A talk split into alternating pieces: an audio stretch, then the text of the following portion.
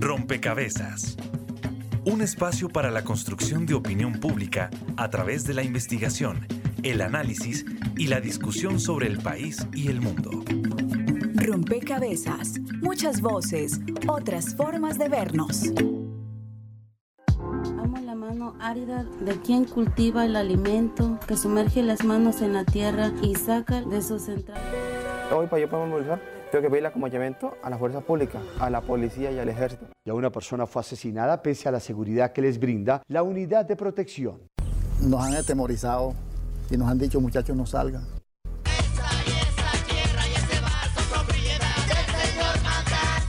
El procurador Alejandro Ordóñez está convocando a unas mesas de seguimiento a la restitución de tierras por todo el país. Esto no es otra cosa sino la cuota inicial de control territorial de ciertos actores armados. No se puede confundir a los opositores con los victimarios. Para eso se hizo la ley, para despojar a los despojadores. Las tierras que han sido restituidas por lo pronto son muy pocas, respondiendo al 3.4% de las solicitudes. El éxodo interno que han padecido los campesinos colombianos tan solo ha sido superado por los desplazamientos masivos que sacudieron en los años 90 el orden social de la República Democrática del Congo o de Sudán. En otras palabras, están matando gente y al Estado lo que le preocupa es decir que estos casos no son sistemáticos, no son sistemáticos. Mi tierra siente tanta amenaza, pregunto qué pasa en la misma casa. Este gran proceso de restitución de tierras no debe usarse para buscar créditos políticos, políticos. Cuando llegarán o cuántos más morirán, salen de casa y porque nunca regresan. ¿Dónde están? Porque salen de casa y nunca regresan.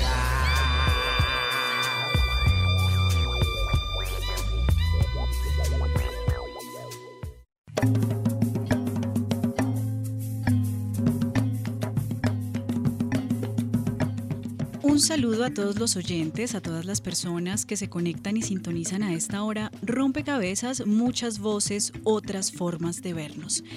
Y la entrega de hoy, el programa de hoy, está dedicado, como ya lo venimos haciendo eh, en Rompecabezas, a hacerle seguimiento a la restitución de tierras y a bueno, a cómo avanza y cuáles son esos retos que se imponen en la implementación de esta ley de la 1448, la ley de víctimas y restitución. Y es que en ese seguimiento cada programa nos va completando el rompecabezas y de entrada invito a todos los oyentes a ir a nuestros podcasts a escuchar eh, la historia que se ha construido a lo largo de Rompecabezas sobre la restitución de tierras. El programa de hoy está dedicado a esos líderes y lideresas sociales que hoy en las regiones se están viendo enfrentados a situaciones de riesgo. Y queremos dedicar este programa a comprender cuáles son esas situaciones de riesgo qué características hay en esos territorios que hace que esto ocurra y de alguna manera evaluar o hacer un diagnóstico sobre cómo se están dando esas garantías de seguridad para que el proceso de restitución de tierras y los líderes de restitución de tierras puedan avanzar en este ejercicio exigibilidad de derechos y por supuesto eh, pues de retorno a sus tierras. Los invitamos desde ya a participar de nuestras redes sociales, a sumar ustedes también sus fichas en esta reflexión y eh, los dejamos entonces con, con, estas ideas que seguramente se van a ir respondiendo eh, a lo largo de esta conversación de rompecabezas. Recuerden que estaremos con ustedes quien les habla, Mónica Osorio Aguiar, y en las redes sociales los acompaña siempre Daniel Garrido. Hola Mónica, saludamos a todos nuestros oyentes en Bogotá que nos escuchan a través de Javariana Estéreo 91.9 y hoy queremos que sumen una ficha a este rompecabezas como siempre lo hacen a través de las redes sociales. En Facebook nos encuentran como Rompecabezas Radio y en Twitter como arroba rompecabezas reemplazando la O por un cero. ¿Qué queremos que nos respondan hoy? ¿Por qué cree que persiguen a los líderes de restitución de tierras? También queremos enviar un saludo muy especial a todas las personas que nos escuchan en las diferentes regiones del país donde se retransmite nuestro programa gracias a estos aliados que queremos que conozcan. Emisoras aliadas. Nos escuchan en Putumayo, Nariño, Valle del Cauca, Caldas, Chocó, Antioquia, Córdoba, Atlántico, Tolima, Los Santanderes y en Bogotá. En todo el país a través de la red de Radio Universitaria de Colombia. En Venezuela por el Instituto Radiofónico Fe y Alegría. En América Latina por la Asociación Latinoamericana de Educación Radiofónica ALER. Y en el mundo entero por javerianaestereo.com y SoundCloud como rompecabezas-programa-radial. Y para comenzar este programa, la primera ficha que suman los usuarios de las redes sociales, como en todos los programas, es la encuesta que hacemos a través de Twitter. Durante esta semana les preguntamos, ¿crees que en Colombia existen garantías para ejercer la restitución de tierras? Sí, 13%, no 87%. Ese es el panorama con que arrancamos la opinión de nuestros usuarios en las redes sociales. Y este porcentaje, em, pues ya nos lo ayudarán a entender quienes nos acompañan hoy en la mesa de trabajo, porque justamente em, esta es una encuesta de percepción, o sea, no, es solo la percepción que tienen los seguidores de nuestra, de nuestra red de Twitter. Pero, ¿qué tanto esto se traduce en la realidad. Quisiera dar la bienvenida a Betty Pedraza. Usted es coordinadora de investigación de pensamiento de acción social y del equipo específicamente de seguridad y protección. Bienvenida a Rompecabezas Betty y ayúdenos a entender eh, o a interpretar esta primera pieza que nos, que nos comparten, digamos, desde las redes sociales eh, quienes nos siguen. ¿Hay garantías? Si no, ¿qué pasa o cuál es ese contexto que hace que no existan garantías para la restitución? Yo diría que la cifra, a mi manera de ver, es incluso optimista, considerando, digamos, las realidades locales. Em, que es donde se puede palpar de mejor manera este tema de qué tanta protección hay o no hay para los reclamantes de tierra. Y respondo también, digamos, acudiendo aquí a tres, a tres em, titulares de prensa reciente. Tengo aquí en mi mano un primer titular que dice, Ejército antirrestitución de tierras, amenaza a cinco líderes sucreños. Estos líderes son reclamantes de tierra de Sucre. Hay un segundo titular que dice, en el sur de Bolívar no han restituido tierras por falta de seguridad. Este artículo en particular eh, menciona eh, que en el sur de Bolívar, en todos los eh, municipios que lo componen, no ha sido posible avanzar un ápice en la restitución de tierras por la existencia de grupos armados que impiden la entrada de funcionarios estatales y, por supuesto, las acciones del Estado en esta región. Em, me quedo en esos dos titulares, perdón, porque el tercero vuelve a mencionar el, tema de la existencia del ejército de antirrestitución de tierras. Solo porque lo cito porque es el mejor ejemplo que da cuenta de si existen o no condiciones de seguridad para los reclamantes de tierra, que no son otros eh, grupos distintos a un tipo particular de defensores de derechos humanos, en este caso defensores que defienden derechos asociados a la tierra y el territorio. Con eso empezaría. Usted habla de que la cifra es optimista, lo que nos dejan conocer eh, los usuarios, y que es optimista de cara a las realidades territoriales.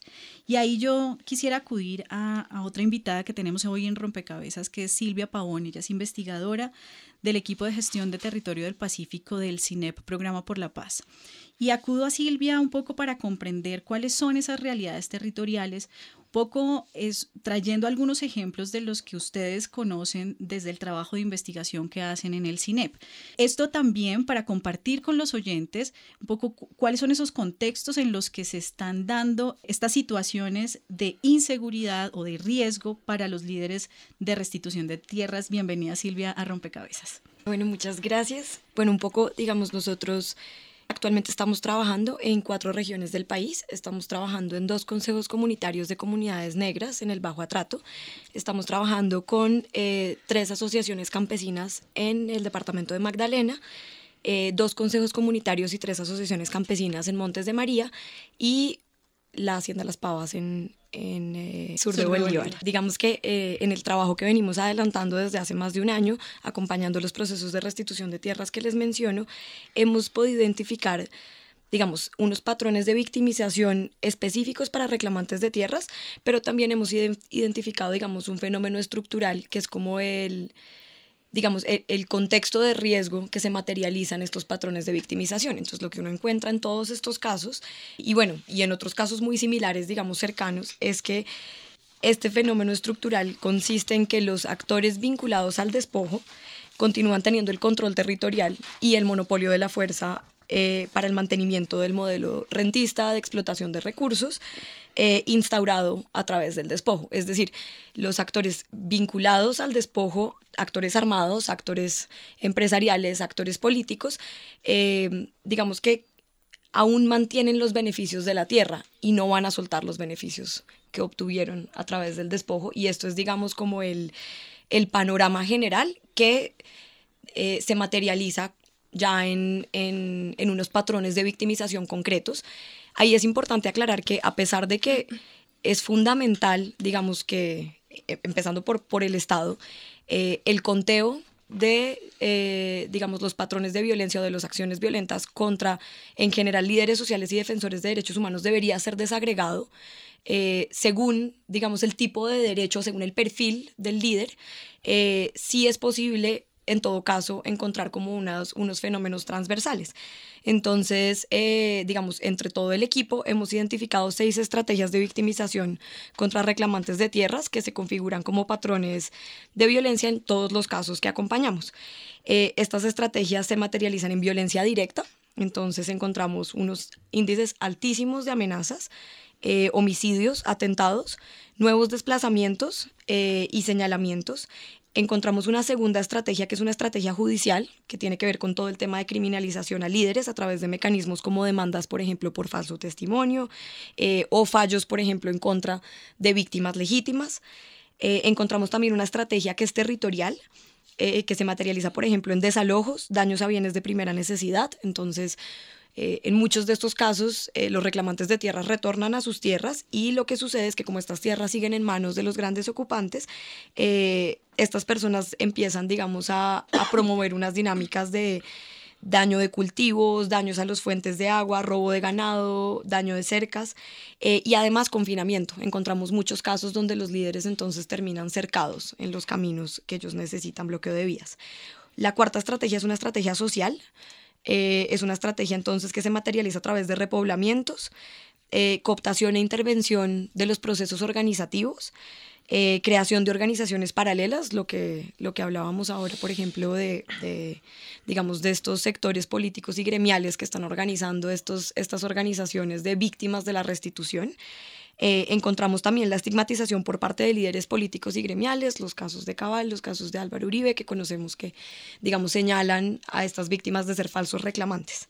Encontramos una quinta estrategia, que es el sistema de justicia, básicamente es la impunidad generalizada, ausencia de investigaciones que deriven en condenas, filtración de información y cooptación de funcionarios. Y una sexta estrategia tiene que ver con todo lo que mencionábamos y son los vacíos en las medidas de protección. Aquí lo que encontramos, y esto digamos es un tema que ya es muy conocido, es que las medidas de protección están enfocadas en lo individual y son puramente reactivas eh, y no están abordando los problemas de manera preventiva, integral y colectiva. Adicionalmente son medidas, digamos, supremamente descontextualizadas porque carecen de enfoque diferencial, étnico y etario. Bueno, Silvia nos deja muchos elementos que quizás cada uno se pueden convertir en un rompecabezas, pero em, este programa está pensado y dedicado a reflexionar y analizar las garantías de seguridad. Y ahí, em, interesante, digamos, estos patrones de victimización que usted nos deja conocer, pero profundizar en esos vacíos en las medidas de protección quizás nos dé pistas sobre cómo esto también afecta la implementación y el ejercicio, digamos, de eh, derechos sobre la tierra y el derecho que tienen las víctimas de restitución en el marco de la ley de restitución. Y ahí quisiera que Alexandra Loaiza, usted es coordinadora de seguridad y protección justamente eh, de la Alianza Acción y Pensamiento y Protección Social, que nos ayude a comprender en esta, digamos, caracterización que hace Silvia, en donde esos vacíos en, la en las medidas de protección se convierten en unos patrones de victimización o revictimización, cómo afectan también el mismo proceso de restitución y de alguna forma em, en qué se materializan esos vacíos, o sea, cómo le ayudamos a comprender a, a nuestros oyentes cómo entender esos vacíos en las medidas de protección. Bienvenida a Rompecabezas, Alexandra. Yo sí quería empezar por una aclaración, porque cuando nosotros hablamos del tema de protección, para líderes defensores de derechos humanos asociados a la tierra, eh, encontramos unas limitaciones muy significativas cuando se refieren a los que están en el marco de la ley 1448 de restitución y otros procesos en el marco de la, de la defensa de la tierra y el territorio, ¿no? Es importante señalar que la, la, disputa por la tierra o el conflicto de tierras ha sido la base primordial del conflicto de la violencia histórica en el país y la disputa por el uso, la tenencia y el control continúan generando situaciones de conflicto que no cesan a pesar de haber negociado con, con la guerrilla de las FARC. Eh, en este marco del conflicto, cifras oficiales, digamos, reconocidas, reconocen que hay 6 millones, al menos 6 millones de personas que han sido desplazadas o han abandonado sus tierras producto de la violencia. Y eso significa que también hay diferencias en las cifras, pero se han reconocido que hay al menos 6 millones de hectáreas abandonadas o despojadas. Eh, y hay cifras que ascienden hasta los 10 millones de hectáreas. La ley 1448 habla de una restitución de 2 millones de hectáreas de tierras que no son ni siquiera el 50% de las hectáreas despojadas o abandonadas en el marco de la violencia. Eso significa que hay un sinnúmero de personas víctimas o no víctimas en el marco de la violencia y del conflicto que adelantan, procesos de acceso, legalización o formalización de tierras en diferentes escenarios. Está la 1448, pero hay procesos que se adelantaron en el marco de la ley 975 de los paramilitares que no los ha querido asumir la 1448.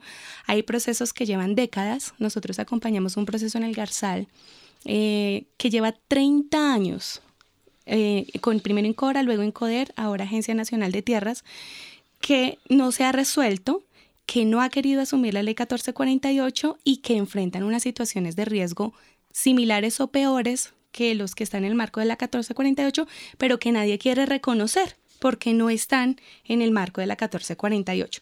Entonces es importante que aquí lo que está en riesgo son todas las personas indígenas, afrocampesinos, mujeres, jóvenes que adelantan procesos de defensa de la tierra en cualquier escenario, la tierra y el territorio, en 1448 o en cualquier otro escenario jurídico o de hecho en sus territorios. Eso es, es importante. Eh, frente a los vacíos, yo creo que este es uno de los primeros vacíos, ¿no? A quien se reconoce, digamos, que debe mm, requerir eh, la protección y las garantías para ejercer su derecho, solo los que están en el marco de la ley o, los, o las personas que por su acción, digamos, enfrentan una situación de riesgo. Ese es uno de los primeros eh, temas, pero otro es el concepto mismo de defensor o de víctima o de líder que tienen las instituciones responsables de la protección. Yo me encontraba en estos días con un analista de riesgo de la Unidad Nacional de Protección, que además fue muy particular. Eh, estábamos hablando de una comunidad campesina que adelanta un proceso de em, reubicación por impacto de la minería de carbón a cielo abierto.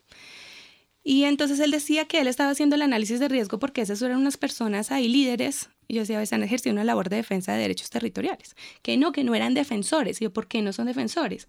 Me decía, porque ellos van a tener una ganancia de lo que están haciendo. Entonces, por eso no adelantaba un análisis de riesgo desde la condición de defensor, de la labor de defensor, y que es por esa labor que se presentan unos riesgos. No es por ser cualquier persona, no es por estar quieta, sino porque estás adelantando una labor.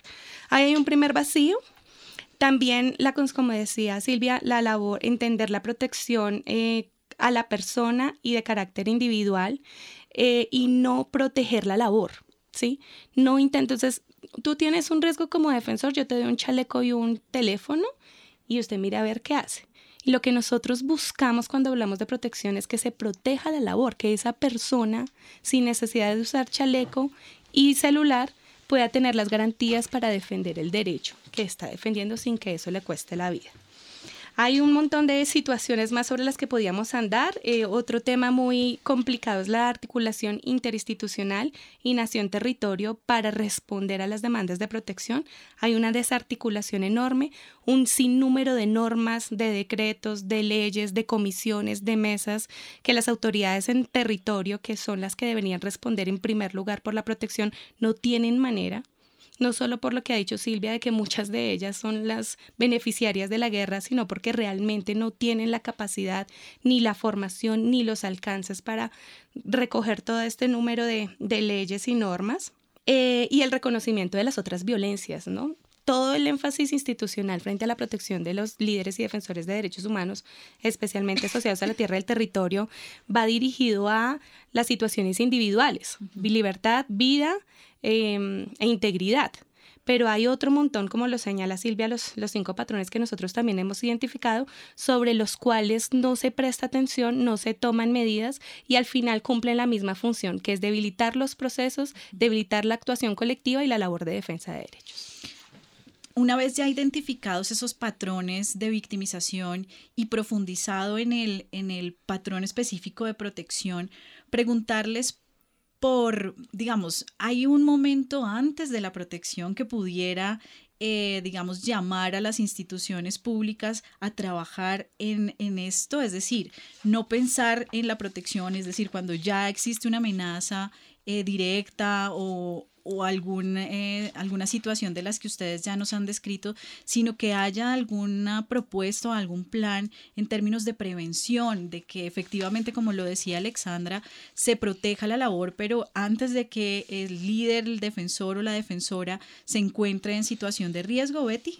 A ver, indudablemente el, el, em, el concepto más amplio del tema de protección y seguridad parte de reconocer, eh, digamos, como unas fases de prevención, unas fases de reacción en el momento en que ocurren, efectivamente se concreta un ataque y unas fases posteriores a ese ataque.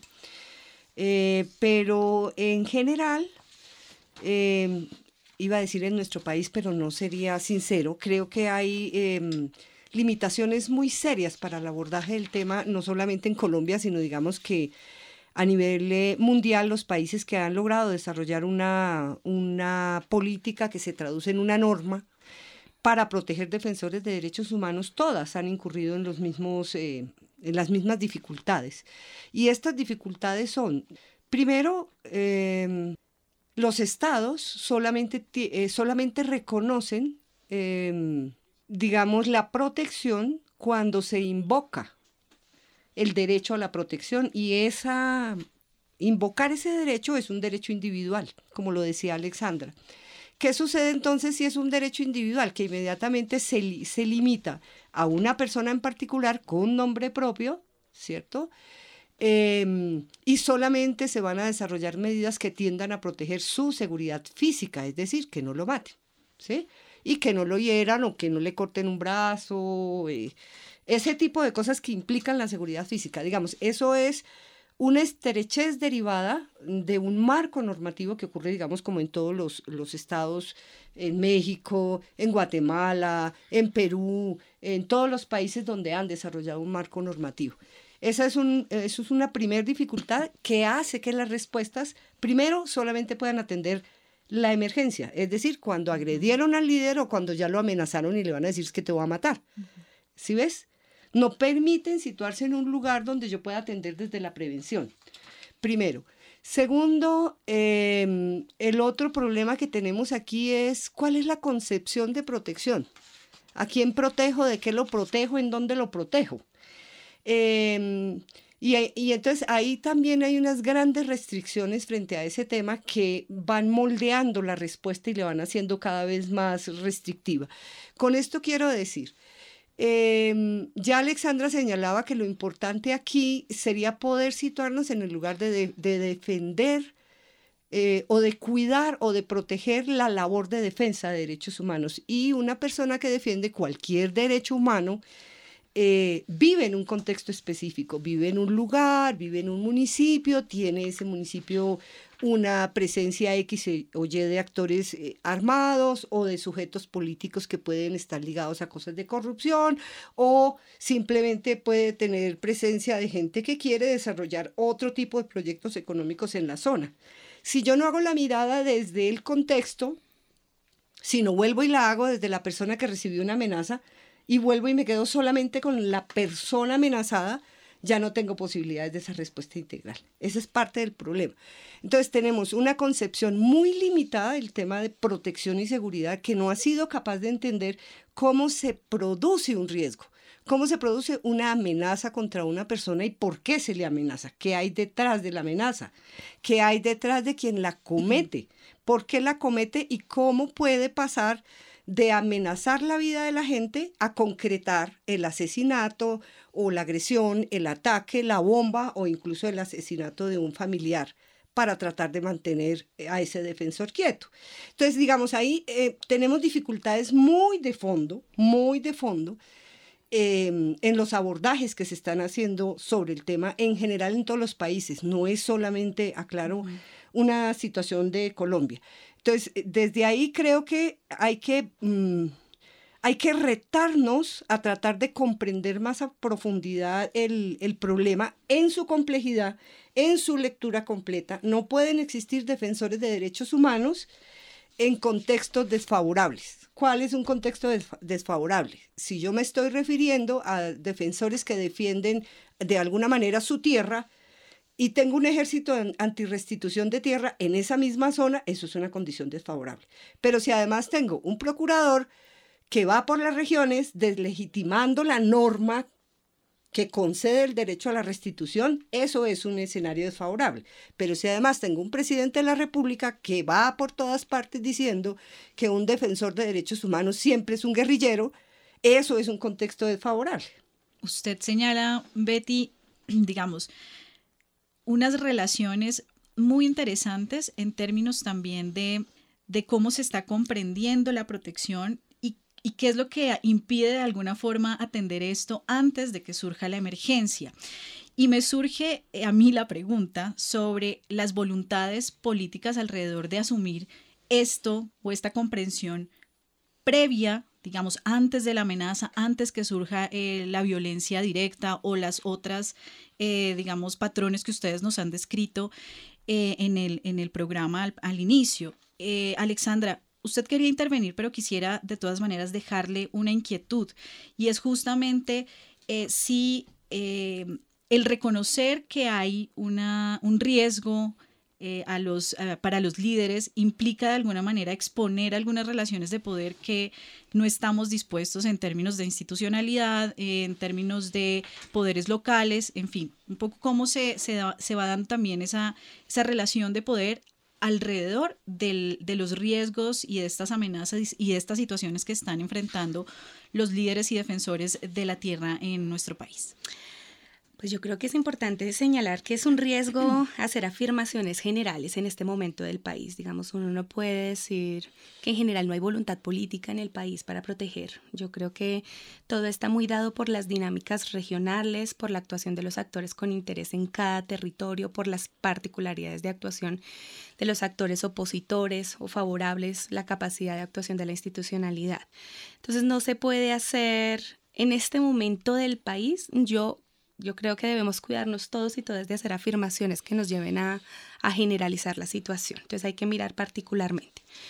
El, en frente a lo que me preguntas y lo que quería comentar es que, por supuesto, que el tema de definición de política pública y de respuestas en materia institucional a diferentes problemáticas, en este caso el protección, mucho depende de la voluntad política.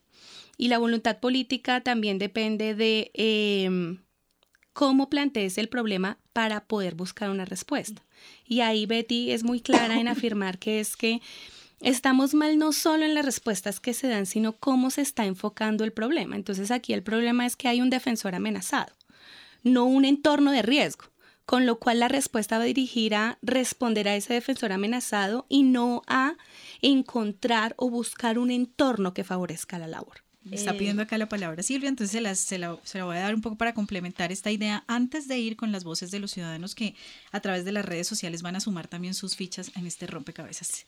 Un poco pensando en lo que hablaban Betty y Alexandra, eh, digamos, yo sí considero que, que el Estado, digamos que es necesaria la voluntad política por parte del Estado para reconocer primero que existe sistematicidad. Creo que ese es el primer paso, digamos, para empezar a construir una política pública que realmente logre como, como abarcar, em, digamos, estas causas estructurales. Por ejemplo, el último informe reporte del Observatorio de Tierra sobre, ellos hablan de covariables municipales que explican, digamos, estos asesinatos en líderes sociales, ellos hablan de, de digamos, de fenómenos como eh, los altos índices de desigualdad en la tenencia de la tierra o altísimos índices de NBI como covariables que son muy significativas a la hora de digamos, de buscar causalidad con asesinatos de líderes sociales. Entonces, eh, bueno, por un lado está el tema del reconocimiento de la sistematicidad, para esto es fundamental generar eso sí como un conteo coordinado, pero como como hablábamos ahora, desagregado para poder entender justamente lo que decía Alexandra, y es que los riesgos responden a unos factores locales eh, que deben ser comprendidos, digamos, en su totalidad para poder entender que la protección parte de la prevención y de las garantías de no repetición.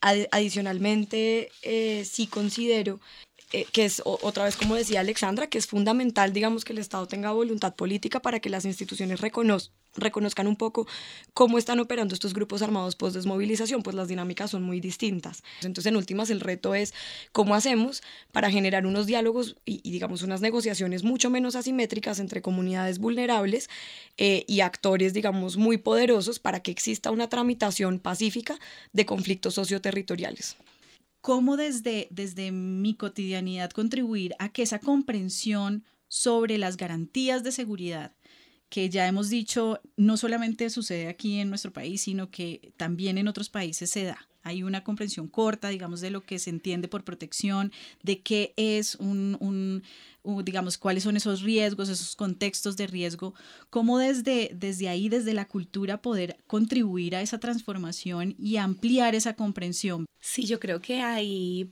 los medios de comunicación cumplen un rol súper importante porque yo sí creo que se han transformado imaginarios alrededor de lo que es la seguridad, de lo que es la protección, de lo que es la democracia.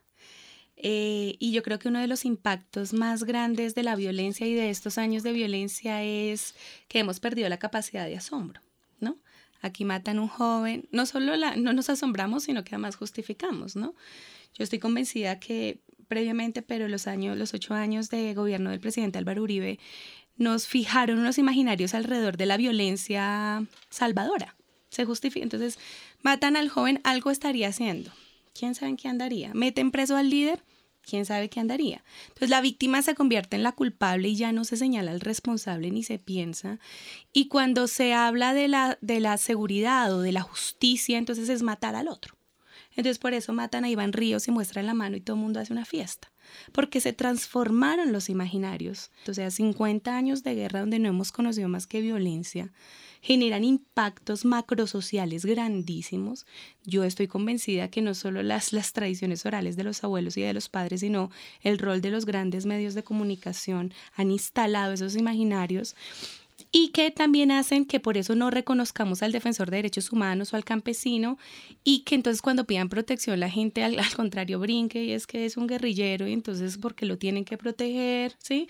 Donde la, la muerte es una opción, matar al otro es una opción y, es importante. Yo creo que es un momento muy valioso, digamos, es una oportunidad de oro del país para empezar a, a reconfigurar esos imaginarios nuevamente alrededor de lo que es la vida, de lo que son los derechos humanos. Estamos empezando a sumar fichas en este rompecabezas sobre esas transformaciones necesarias para mejorar el entorno de la restitución y de aquellas mujeres, hombres eh, que están eh, trabajando por su tierra, luchando por que su tierra sea devuelta y poder volver, en, el caso en que haya sido despojado, mm, a esos territorios que, hacen parte también de su, de su propio proyecto de vida y de su propia constitución como, como sujetos.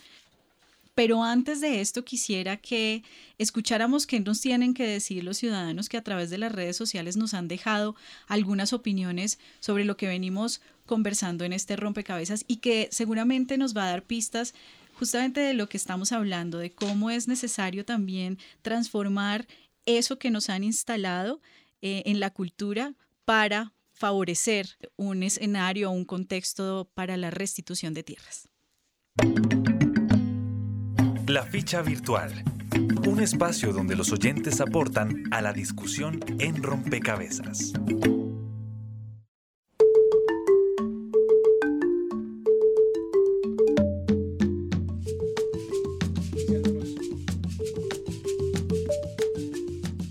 Iniciando nuestro programa los invitábamos a sumar una ficha más a este rompecabezas y responder a través de las redes sociales esta pregunta.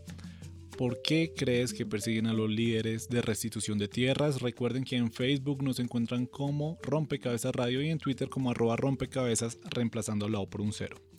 Juan, Juan, Federico Giraldo nos escribe, los ataques contra reclamantes de tierra tienen el objetivo de que estos desistan de sus procesos de exigibilidad a los derechos de verdad, justicia y reparación, ocultando la responsabilidad de las élites económicas y políticas beneficiadas del despojo de tierras. Sebastián Salamanca nos escribe, considero que a los líderes de restitución de tierras los persiguen debido a que en nuestro país ha sido muy complejo el tema de una reforma agraria y la coyuntura en la cual se desenvuelve esta discusión.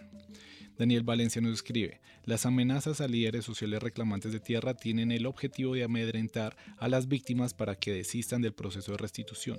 De hecho, es posible que el mayor número de amenazas se presente durante la etapa administrativa en la cual la víctima puede solicitar el retiro del caso.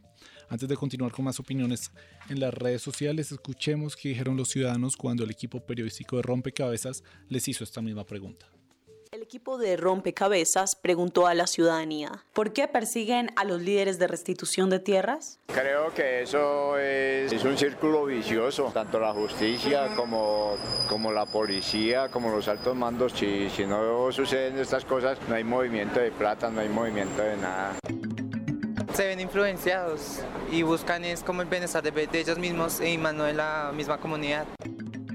Creo que matan a los líderes de restitución de tierras porque son las personas que toman la vocería a favor de su comunidad y pues a los grupos insurgentes no les conviene que haya nuevamente pobladores en, las, en los sitios donde ellos ya los han sacado.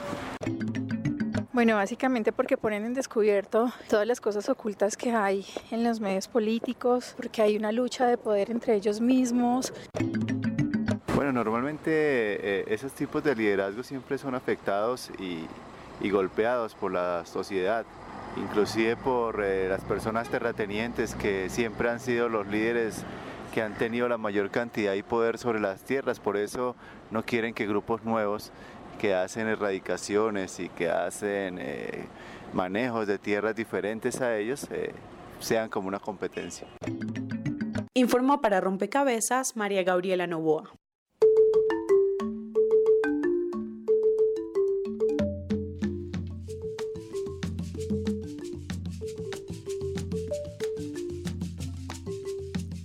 Continuando con las opiniones de las redes sociales, Pedro Pablo Mejía nos escribe, porque los despojadores de tierras, en su gran mayoría personas relacionadas con el paramilitarismo, están libres y no quieren perder las tierras.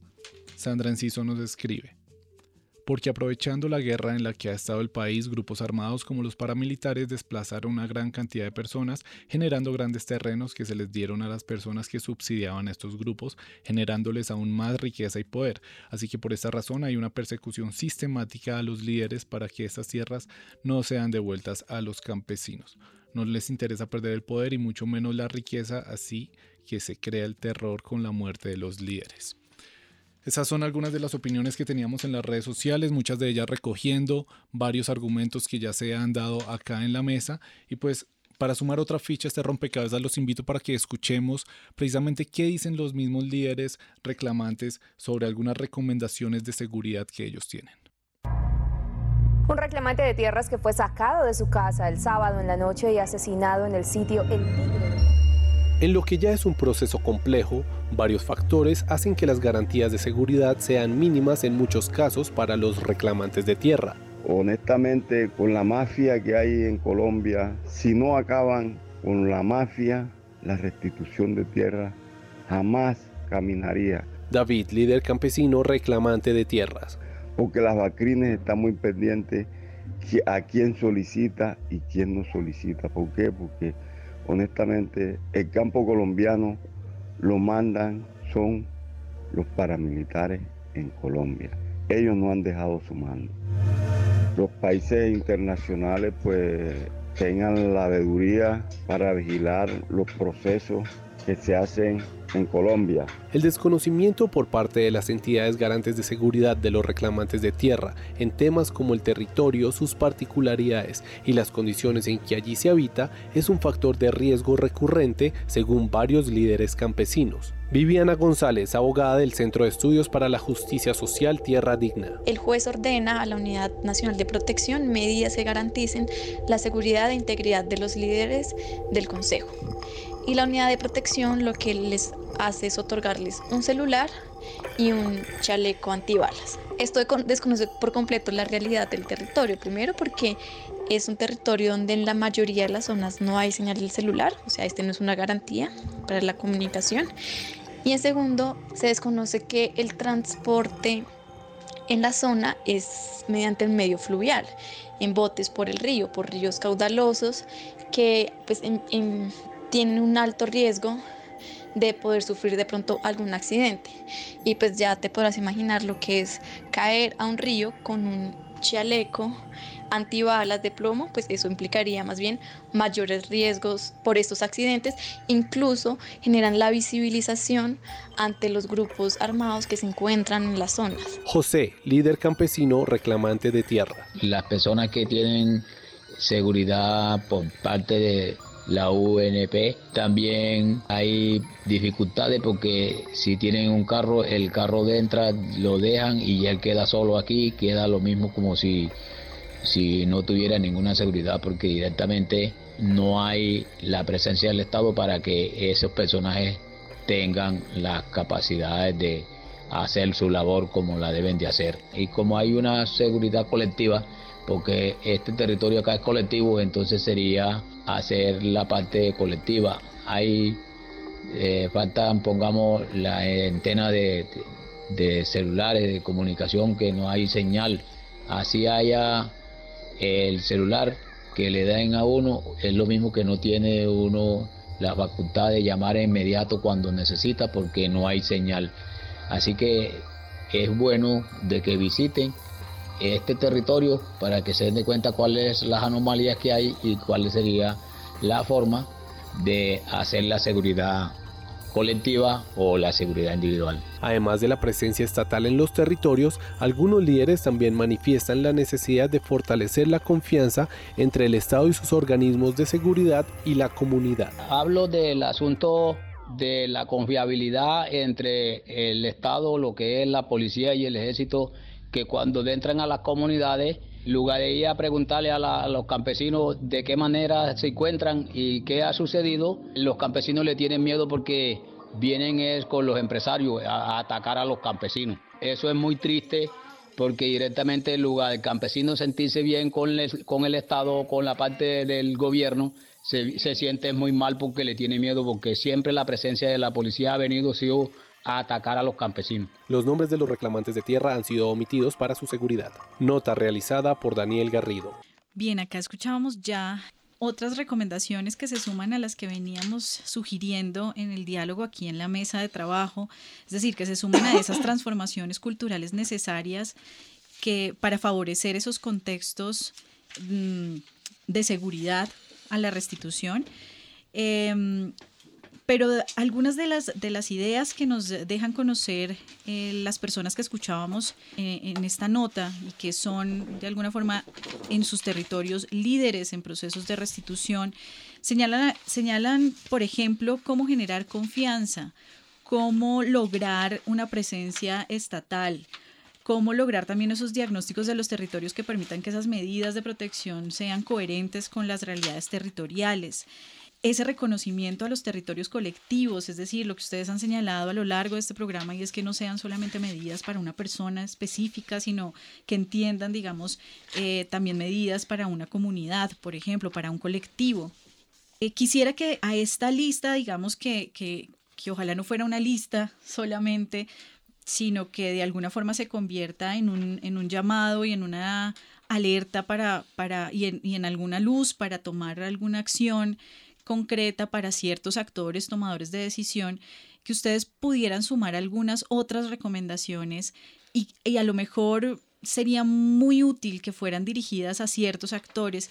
Y a mí sí me gustaría señalar o empezar por unas recomendaciones también a quienes estamos eh, haciendo el reclamo. Usted lo señalaba, Alexandra, cuando decía, cuando decimos, digamos, cuando no hacemos bien eh, desde el planteamiento de alguna forma del problema, pues de alguna forma las medidas van a ser resultado de ello.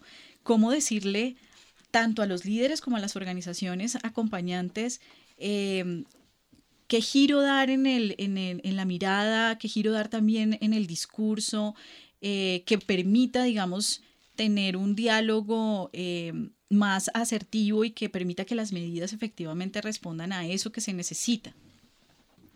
Es difícil. eh, es difícil porque también depende mucho de la voluntad política que, se tenga, ¿no? Eh, para reconocer el problema, plantear y transformar, digamos, la respuesta institucional en esa materia.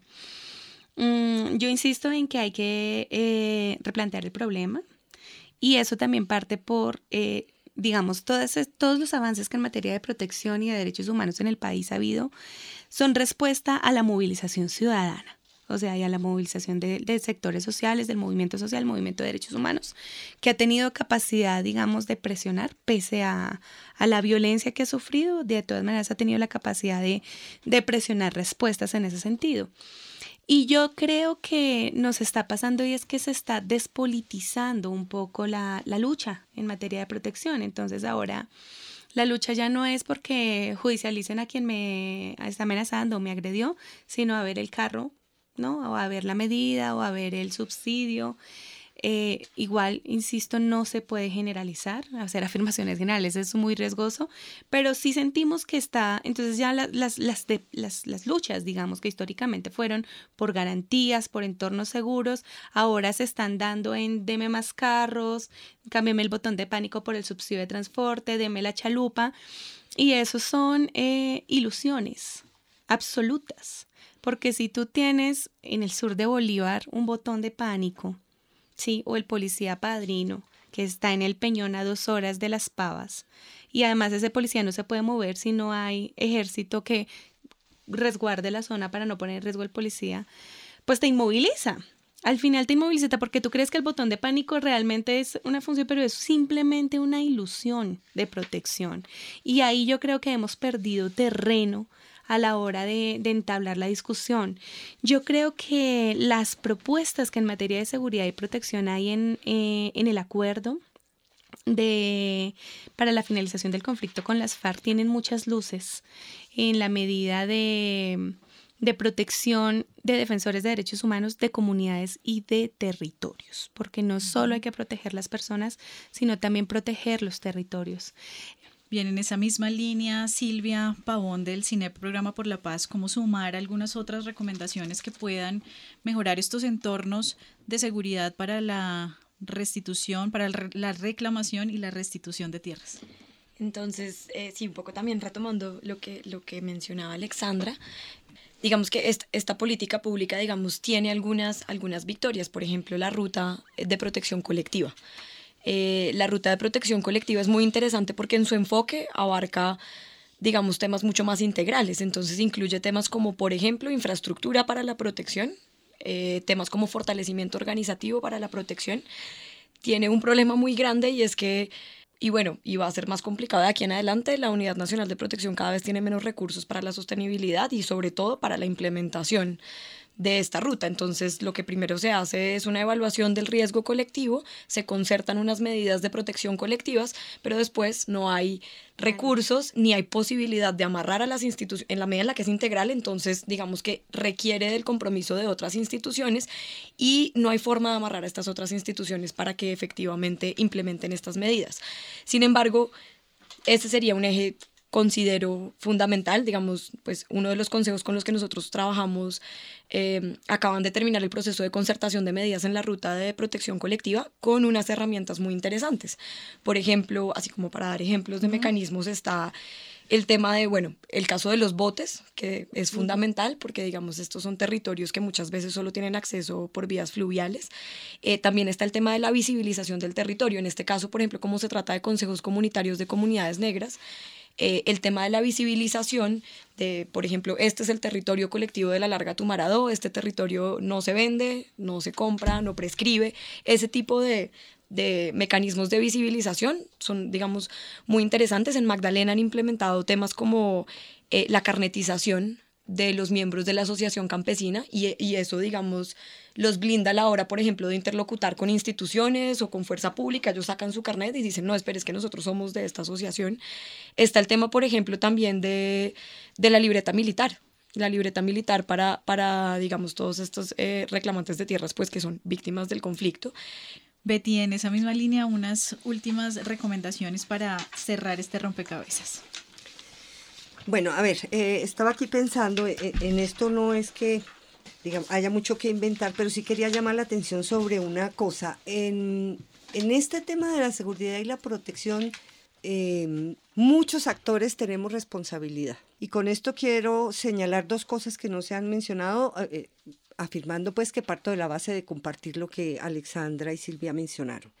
La, digamos, la organización o incluso el mismo defensor de derechos humanos individual que está en algún momento realizando una labor de defensa de derechos es el primer responsable frente a su propia seguridad. Es decir, tiene también que asumir un conjunto de responsabilidades frente a sus riesgos. Si no, simple y llanamente hace un ejercicio de defensa de derechos irresponsable porque no está reconociendo el contexto tan complicado en el cual tiene que asumir esa defensa. Entonces, él tiene que ver el tema, hacerse responsable del tema, dirigir el tema. Yo como comunidad de campesina agropegú del Guayabo me tengo que hacer cargo de la responsabilidad de mis compañeros, de mi organización y dirigir el tema. Es decir, ocuparme de analizar mis riesgos, ocuparme de definir cuáles son mis medidas de protección, ocuparme de decirle al señor Estado, señor Estado, necesito que usted complemente mis medidas de protección con estas acciones suyas, hacerle el seguimiento, denunciar el incumplimiento, etcétera, es decir, asumir la gestión de su propio riesgo de manera más proactiva. Pero también aquí sentada pensaba que como sociedad en general estamos evadiendo las responsabilidades que tenemos en la materia. Y lo digo por lo siguiente. Cuando uno profundiza un poco eh, sobre casos específicos, nosotros en este momento estamos eh, construyendo unos análisis por región sobre este tema de los riesgos y particularmente tratando de mirar cuáles son los efectos de lo que se llama ahorita la fase de posconflicto, implementación de acuerdos sobre los riesgos que los defensores de derechos humanos rurales eh, han venido teniendo que afrontar. Y es claro, al, digamos, al hacer la construcción, es claro em, que el escenario de riesgos que se configura está atado a un modelo de desarrollo. Y yo siempre me he preguntado, eh, y, rebasa el tema de quiénes son malos y quiénes son buenos. Aquí hay un conjunto de, cosas mucho más de fondo que tendríamos que mirar, pero eso me lleva siempre a preguntarme, ¿por qué como sociedad colombiana, como sociedad, no hemos sido capaces de darnos la pelea como sociedad eh, frente al Estado para que, por ejemplo, los modelos de desarrollo sean eh, una decisión en la cual intervengan las eh, entidades territoriales, los municipios con todos sus actores y las regiones. ¿Por qué insistimos en una definición centralizada de los modelos de desarrollo cuando cada vez que leemos la historia del país vemos que cada modernización, la apertura económica, la no sé qué, la sí sé yo, cada fase de modernización ha sido producto de una intensa violencia dentro de nosotros. ¿Por qué no nos podemos unir y decir, hombre, este tema del modelo de desarrollo debemos decidirlo entre todos y debemos concertar nuestros propios intereses en esos territorios, ¿sí? Y, concertarlos pues, sacando los elementos de fuerza y de las armas de por medio. Pero nos hemos acostumbrado a ser testigos de una violencia estructural con la cual se nos impone permanentemente un modelo de desarrollo. Y hasta ahorita eh, digamos, yo no he visto que como sociedad seamos capaces de mirar ese elemento que es tan grueso y de darnos la pelea por ese elemento grueso. Entonces, me parece que ahí como sociedad, digamos, estamos todavía debiéndonos eh, un conjunto de, miradas y de asumir la responsabilidad. Ahora, por supuesto, hay otras hay otras cosas desde los medios de comunicación y este asunto que llamábamos de cómo hacer el cambio cultural, de cómo poner al periodista que juegue un rol muchísimo más claro en este escenario tan confuso.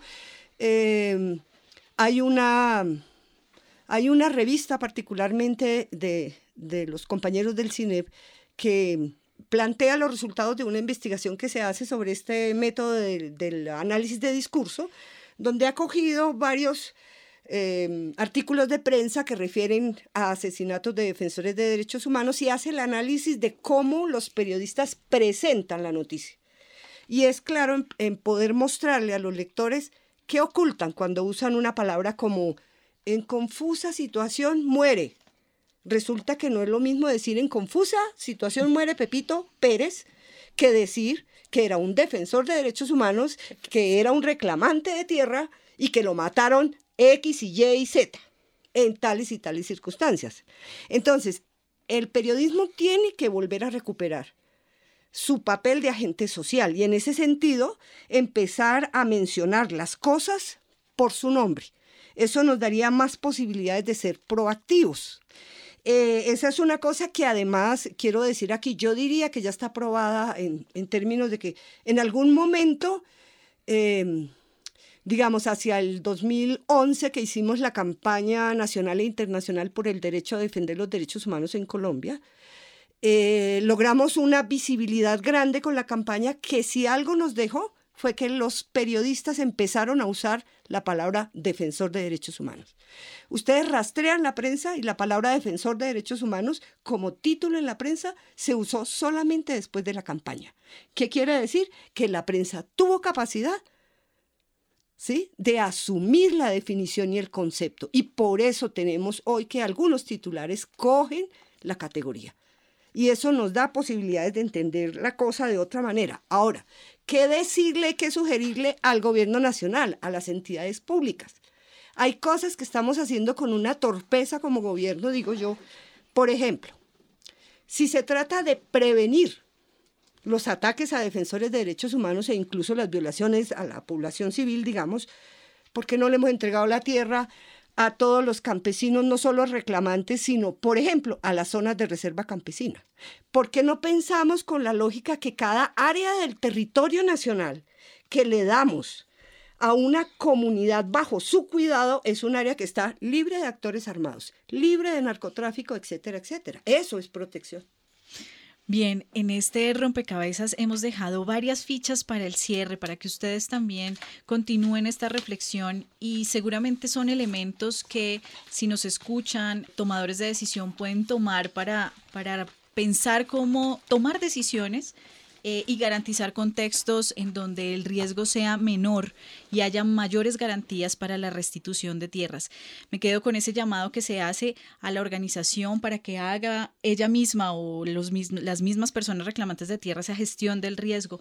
Me quedo también con ese llamado a la sociedad para que contribuya en esta transformación y en garantizar contextos de mayor seguridad, en ese llamado de articulación interinstitucional necesario para que las medidas se implementen de manera correcta y en eh, entendiendo el contexto y me quedo también con ese llamado a la participación ciudadana para el seguimiento a las políticas públicas.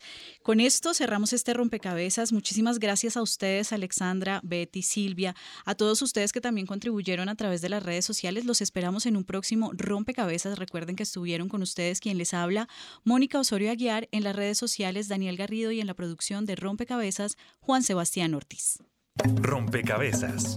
Una producción del CINEP, Programa por la Paz, la Pontificia Universidad Javeriana y la emisora Javeriana Estéreo 91.9 FM. Rompecabezas. Muchas voces, otras formas de vernos.